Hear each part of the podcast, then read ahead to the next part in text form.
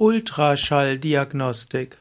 Ultraschalldiagnostik ist die Verwendung von Ultraschall zur Erkennung von Veränderungen in den Organen.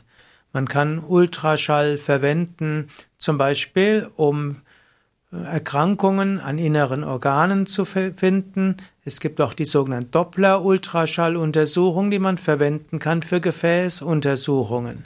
Und die Ultraschalluntersuchungen sind natürlich auch für Kinder im Mutterleib heutzutage Standard.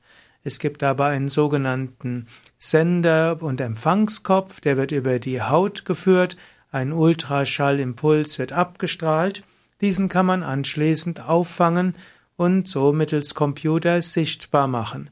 Früher wurden dabei Bilder gemacht, heute ist dann vieles über den Bildschirm, das man sofort sehen kann.